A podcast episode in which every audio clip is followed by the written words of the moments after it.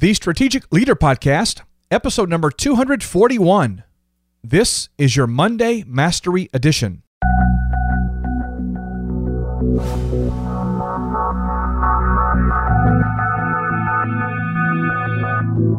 Don't expect that you're going to have supernatural grace or power or strength or the impetus or creativity to do what it is you really want to do if you're double minded. Double mindedness is a horrible problem. And most of us say yes with our heads to things that we know we want to do, but our hearts are disconnected from the yes. We're double minded. We have one foot in, we have one foot out. And what happens is, is that when we see a possibility, we see an opportunity, uh, the spirit part of us screams, Yep, I'm, that's me. I'm going to do that thing. I'm going to have that thing. I'm going to accomplish that thing.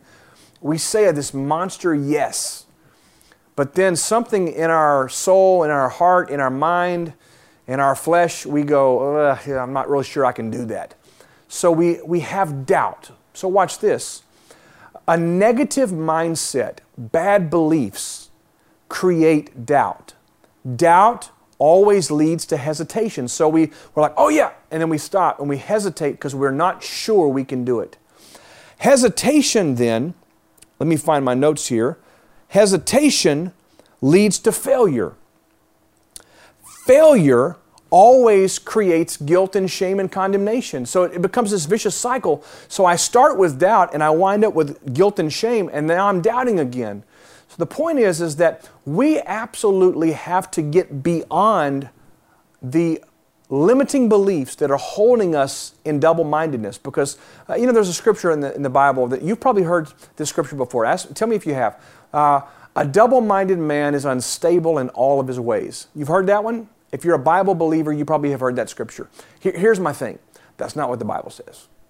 The bible says this that a man should not expect to receive anything from the lord being a double-minded man unstable in all of his ways.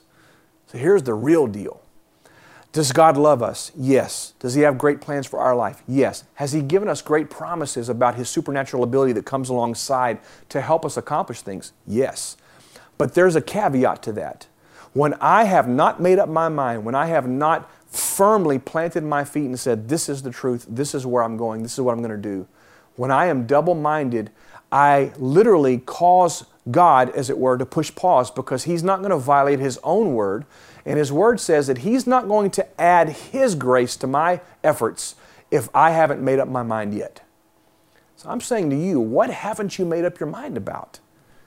Don't be double minded. It's a, a, dilemma that's going to keep you stuck right where you are. Double mindedness is a huge dilemma. And I'm challenging you today to search your heart and make up your mind. Make a decision this is the way I'm going. These are the dreams I'm going after. This is the business I'm going to start. And you don't stop until you have it, until you accomplish it, until you be it. Don't be double minded. It's hurting you. It really is. My name is Brian Holmes.